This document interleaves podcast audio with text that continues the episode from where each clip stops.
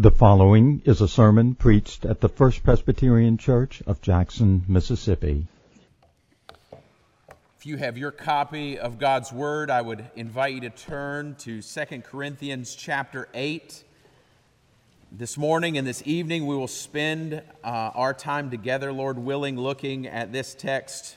We can't go into all the details that are here but Lord willing, we will be able to see some wonderful principles about how understanding the truth of the gospel changes how we think about giving and going and what service to the Lord Jesus Christ means.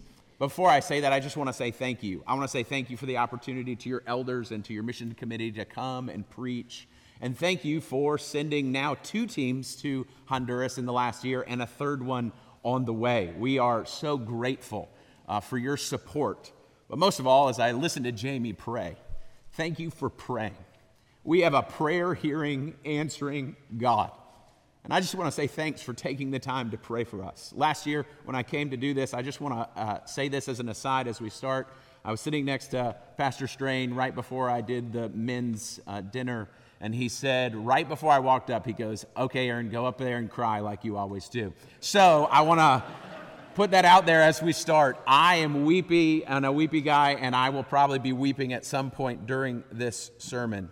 Because most of all, what I want us to see today is that our Christ became poor for us, that we might be rich. And that changes everything. So, with that in mind, let's read the Word of God and then look to Him in prayer. This is the Word of the Lord. We want you to know, brothers, about the grace of God that has been given among the churches of Macedonia. For in a severe test of affliction, their abundance of joy and their extreme poverty, poverty have overflowed in a wealth of generosity on their part. For they gave according to their means, as I can testify, and beyond their means of their own accord begging us earnestly for the favor of taking part in the relief of the saints. And this, not as we expected, but they gave themselves first to the Lord, and then by the will of God to us. Accordingly, we urged Titus that he had, uh, that as he had started, so he should complete among you this act of grace. But as you excel in everything, in faith, in speech, in knowledge, in all earnestness, and in our love for you, See that you excel in this act of grace also. I say this not as a command, but to prove by the earnestness of others that your love is also genuine. For you know the grace of our Lord Jesus Christ, that though he was rich, yet for your sake he became poor, so that you might, you by his poverty might become rich. And in this matter, I give my judgment. This benefits you who are a year ago, who you a year ago started not only to do this work, but also to desire to do it. So now finish doing it as well, so that your readiness in desiring it may be matched by your completing it out of what you have. For if the readiness is there, it is acceptable according to what a person has, not according to what he does not have. For I do not mean that others should be eased and, your bur- and you burdened, but that as a matter of fairness, your abundance at the present time should supply their need, so that their abundance may supply your need that there may be fairness. As it is written, whoever gathered much had nothing left over, and whoever gathered little had no lack. Let us turn to the Lord in prayer. Gracious Heavenly Father, we come before you this morning recognizing that we have not come to hear from a mere man. We ask that you would preach a better sermon than the one that is before me. we pray, O oh Lord, that we would be convinced and convicted and reminded of the beauty and truth of the gospel, that Christ would be lifted high, that we would see Christ and be astonished by him once again. Lord, we ask that your name would be magnified. We have not come just to check a box this morning. We have come because we long to know more of our Savior. We ask that you would do it. We ask that if there are any amongst us who don't know you, that today, at the hearing of your word, they would come to saving knowledge of the Lord Jesus Christ. We pray, O oh Lord, for your fame to grow within our own hearts, that we would be captivated by who you are and what you have done and the wealth that we have been given because of Christ Jesus, spiritually speaking. And we ask, O oh Lord, that you would be magnified. We ask that you would use a crooked stick and strike a straight blow. And we pray this in Christ's name. Amen.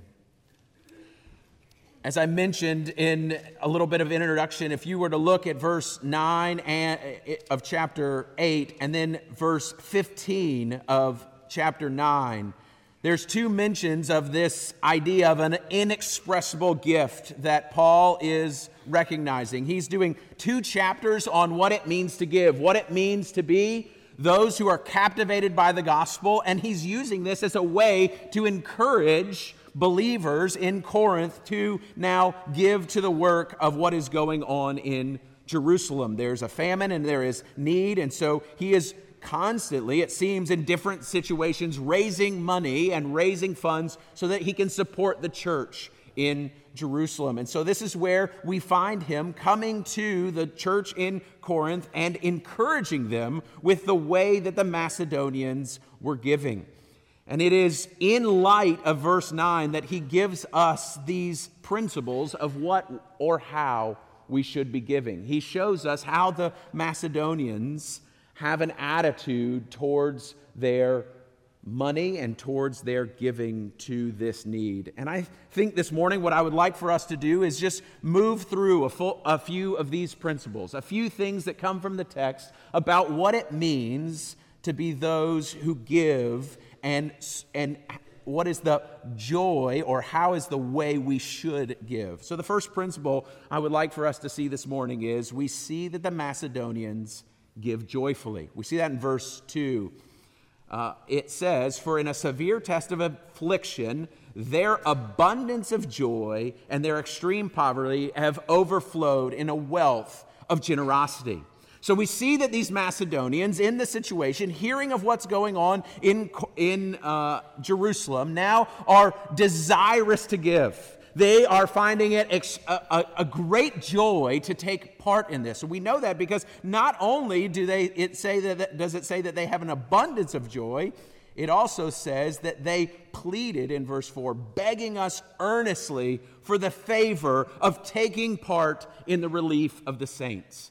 There is a great desire to involve themselves in what is going on in Jerusalem. Their hearts are captivated and they are overwhelmed. And I loved what one pastor said talking about this idea. He said, Oftentimes in our giving, and I've been very convicted during this week thinking about my own giving and how we give. He said, Oftentimes our giving looks a lot like parents taking to their kids to the nursery or their oldest child to the nursery for the first time, right? That, that mom drops their first oldest in and has everything packed all the diapers, all the right snacks, the, the right oils, and all the creams, and all the things, and then walks and kind of, are they going to be okay for 30 minutes? Are they going to be okay for 45 minutes? What happens if the pastor goes too long? There's an extra snack, and so they're making sure that everything is dealt with. And by the time you have five kids like mine, you are asking if you can just keep them all day, right? You just walk up and you say, "Do you do this all afternoon? Can you can they stay here from morning service to evening service?" And there's a joy in handing your kids off. Right? There is a, a great delight in saying, Oh, this is wonderful. I can go into service. I can go and do this. I can sit in my Sunday school class and listen. And oftentimes, the way we give is not with an abundant joy. We give holding back. We give thinking, is there this the best thing to do? But these Macedonians are overwhelmed with the need in Jerusalem. And so their great desire is to give joyfully and give joyfully in a way that they show that forth in that they are going to Paul and they are begging Paul for the grace of being able to participate. We're going to get to this point later, later on in the text, but it is a grace to take part in this. They get to be involved in the grace of giving. And I want to commend that to you. You just had a church planter stand up here a few minutes ago, and thank you. Many of you have given faithfully for years and given for the work of ministry, and you've looked for ways to, to support the, the work of the ministry in other places, and you've done so joyfully. I would encourage you to keep doing that. Keep looking for ways to joyfully give to the work of the Lord Jesus Christ through the local church. Give to your church and allow your elders to, to send that money to places all throughout Jackson, all throughout Mississippi, all throughout the United States, all throughout the nations, that that money can be used for the glory of Christ and the preaching of the gospel and the establishment of churches, that God's name might be proclaimed in all the world. That's what we long for. The giving is not just, oh, we want to give joyfully and say we want to do it, but we have a desire to see that Christ would be magnified. They are overwhelmed for the need of the church in Jerusalem, so they give joyfully and they give readily. They are longing to take part in this process. But not only are they willing to give joyfully, they also are willing to give sacrificially. We see that in verse 2 as well. It says, For in a, se- a severe test of affliction, their abundance of joy and their extreme poverty have overflowed in a wealth of generosity on their parts. So there is a desire, even in their situation, to give sacrificially. Oftentimes we think that if we just had a little more, we would give more. But oftentimes it's, it's, it shows that our hearts are captivated by what we have. And what you see in this text is that even in their poverty, they are ready to give. They are ready to put forth money to give towards whatever the need is in Jerusalem. As one pastor mentioned, he said, you know, there was a pastor who asked a farmer in his church, if you had a $1,000, would you give 500 for the work of the Lord? He said, of course, pastor, I would do that. And so the pastor said, Well, if you had two cows, would you give one for the Lord for the service of the church? He said, Of course, Pastor, I would do that. And he said, Well, if you had two pigs, would you give one for the work of the Lord for the glory of Christ? And he said, Well, hold on, Pastor, you know I have two pigs, right? And so the idea is we're okay with the idea as long as it's out there. And then it moves closer in. And so these brothers and sisters are, uh, in Christ are giving out of their poverty. They're giving in, a, in an extreme affliction where we, w- we might even say, This is unwise of these Macedonians to give in this way. But what it shows is that their hearts are so captivated by Christ and who their God is that they are w- willing and ready to give out of their poverty. So the question is not whether or not your bank account is full or empty. It's whether or not what is in the bank account has a hold of your heart. Right? This is where the widow's mite comes in, where the woman gives out of her poverty. Did, did that change the, the, the budget of the church, her two pence? No. But it showed where her heart was. And so maybe you're a, you're a kid who gets your allowance on a weekly basis and you think, if I give my mom and dad give me $5, my 50 cents will not do much. Yeah, financially it may not do much, but it does something in your heart. It does something about what's going on inside of you. Young people who are working and, and have jobs, think about ways to give to the local church. Don't think that's something for other people to do. No, what we should see is that in poverty or in wealth, what we have to understand is that our, our hearts are so captivated by this Christ that we are ready to give and ready to give sacrificially to the point that we are giving things up for the glory of Christ to honor who Christ is. And so we see they not only give uh, joyfully and then they give sacrificially, but they also give of themselves. And we see that in verse 5. It says, And this, not as we expected, but they gave themselves first to the Lord. That is a key piece in all of this, brothers and sisters. What this shows is that their focus was in serving God first and foremost. That they are overwhelmed and captivated by who God is and what He has done for them, that he, they then give themselves to the Lord. And so they're not seeing this as, oh, you know, Paul is here telling us we got to give and, and we feel bad about it, and that's what we ha- have to do. And, I'm going to tell you the honest truth. Even as a visiting missionary coming and preaching on this text, it feels a little bit like that. right? Aaron's here to tell us and make us feel bad. We need to give more. We need to give more to the work of missions and all that kind of stuff. I would love for you to give more. But if you notice in the text, Paul even says, I say this not as a command. Paul has all the rights to say, I am an apostle. I command you to give. But he doesn't. Because what he wants them to do is see and understand Christ, and that's why he comes to the crux of this text in verse 9 and, and lifts up Christ. But beyond the idea of giving of themselves, beyond the idea, he also says that they should excel in this gift. In verse 7, it says, But as you excel in everything, in faith, in speech, in knowledge, in all earnestness, and in our love for you, see that you excel in this act of grace also.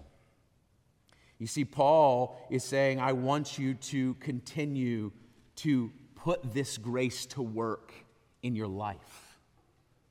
I want you to continue to put to, to think about what it looks like to excel in this grace of giving and what it means to participate in this because he tells them it's not a command, but he mentions grace four times in these first eight verses, talking about this grace that, that they are, in essence, partaking in, and they are spreading this grace around. As they excel in their giving, they're spreading this grace around to others and they're showing forth what Christ has done in them. And so they're liberally giving. And he wants these Corinthians, as they're so good in other areas, to continue to work this out. We know that in, in Romans chapter 12, there's an, there is gifts that are given, and one of those is those who have a gift of generosity. But he's wanting us to continue to cultivate this grace of giving and to excel in it. And what that means in all of our lives and how that applies to Aaron and how that applies to y'all is going to look differently, but it is going to be that the principle remains the same to excel in this grace of giving and to desire to do that and to give.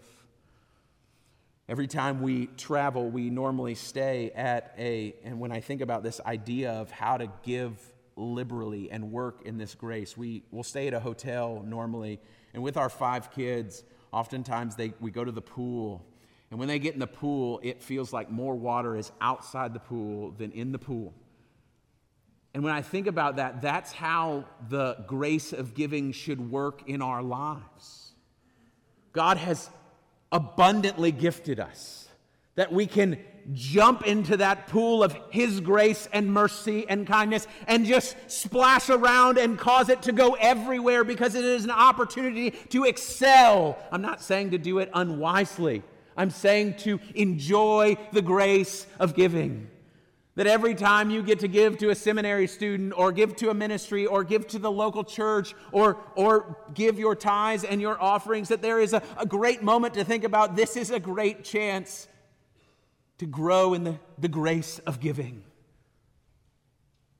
And such a wonderful principle that Paul is trying to, to press forward to them, that they would excel in this, that they would continue to work this out in their lives. But, brethren, there's a reality in this text that I can give you all these principles, and most likely, if we don't deal with verse 9, we will just all walk out thinking, oh, I just got to do better. I've got to uh, just advance myself in this grace of giving. But you see what Paul does in the middle of this text after he's made these references, after he's, he's encouraged them to give, he grabs them and he gives them the, the why of it all. Because he says in verse 9, For you know, for, for, I'm telling you to pay attention, for you know. And what do you know? You know the grace of our Lord Jesus Christ you have heard the good news of the gospel. You have been saved by his grace. You have remembered and been reminded of and, and been preached to that Christ came and died for sinners such as us. And so, knowing that, for you know the grace of our Lord Jesus Christ, what is that grace? that though he was rich, yet for your sake he became poor. And when you look at that in the Greek, there's an idea of it is not just that he stopped being rich. No, it is that remaining rich, being the God of all glory, the one who is deserving of all honor and all praise and all glory, he remains rich, and yet at the same time, he takes on poverty. And what does that mean that he takes on poverty? It means that the creator of the universe took on flesh he went into the womb of Mary. He fed off of Mary. He learned as we all learned. He sat with his father and studied the scriptures. He sat beneath the limitations of what it means to be fully human. This God, who by whom and through whom and for whom all things were made, is now in the form of a babe taking on poverty, but it doesn't stop there. He learns and he grows, but then he tells us he has nowhere to lay his head. The one who has created the birds and created the foxes has nowhere to put his head. And then, as he stands before men that hate him, he's exhausted, he's misunderstood, he's slandered. You can see the depth of his poverty as he stands before judges that are unworthy to judge the God of all, of all the universe. This is the poverty of Christ, a Christ who has taken on flesh and gone and sat and put himself under the judgment of men. He's beaten and he's mocked. And he walks to Golgotha. This is the poverty of your Christ that Paul so quickly says, He who was rich, the one who had Trinitarian wealth and, and had communion with the Father, the one who became flesh and took on poverty for us. And as he walks to Golgotha, the cross upon his shoulders, feeling the weight of all the exhaustion, his back beaten, his body broken. He goes to the cross. We see the skies darken. And we hear the cry, My God, my God, why have you forsaken me? The poverty of your Christ. The poverty of your Christ. Being rich took poverty for me and for you and for the brothers and sisters in Africa and in India and in Honduras and in Jackson. And the glory of that reality is if you can hear my voice, He is willing and able to save. If you've sat here Sunday by Sunday and never, never recognized the wealth that is being offered to you in Christ Jesus, I bid you come. I bid you run to him and rest in him. This is a Savior who is willing and ready to save. The poverty doesn't stop. He, he cries out and then he gives his spirit unto the Father and then he goes into a tomb. That is the poverty. And what does he give you in return? What does he give us in return? He gives us justification, he gives us adoption, he gives us inheritance, he gives us eternal life. He gives us something to look forward to in the fact that not only will we be in glory, but we will be with Him. The glory of heaven is that we will be with our Christ.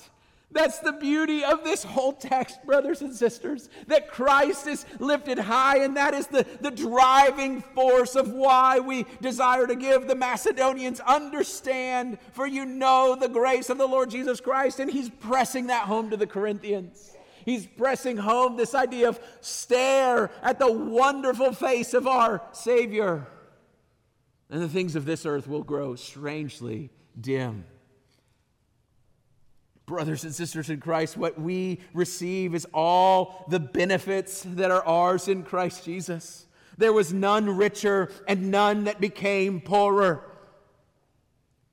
He took abandonment for us and became poor to death so that we might have life, that you might have a promise of eternal life. And so, what does that cause in us? It causes us to be overwhelmed with the grace that has been shown to us. It causes us to delight in the glory of our God. It causes us to think about how wonderful our God is and what He has given to us as we think about Romans 8 and all that Christ has done and then all that is ours in Christ Jesus. What it does is it lifts our eyes to heaven and we realize how rich we truly are in Christ Jesus. And then it constrains us, it propels us out, it causes us to say, He's given His very own Son for the likes of me. And my response is to give myself. What does Romans 12:1 say? Therefore I urge you brothers in view of God's mercy to offer yourselves as living sacrifices, holy and pleasing to God. Because the response to all the wonderful theology of Romans 1 through 11 is here's my life. Take my life. Let it be consecrated, Lord, to thee.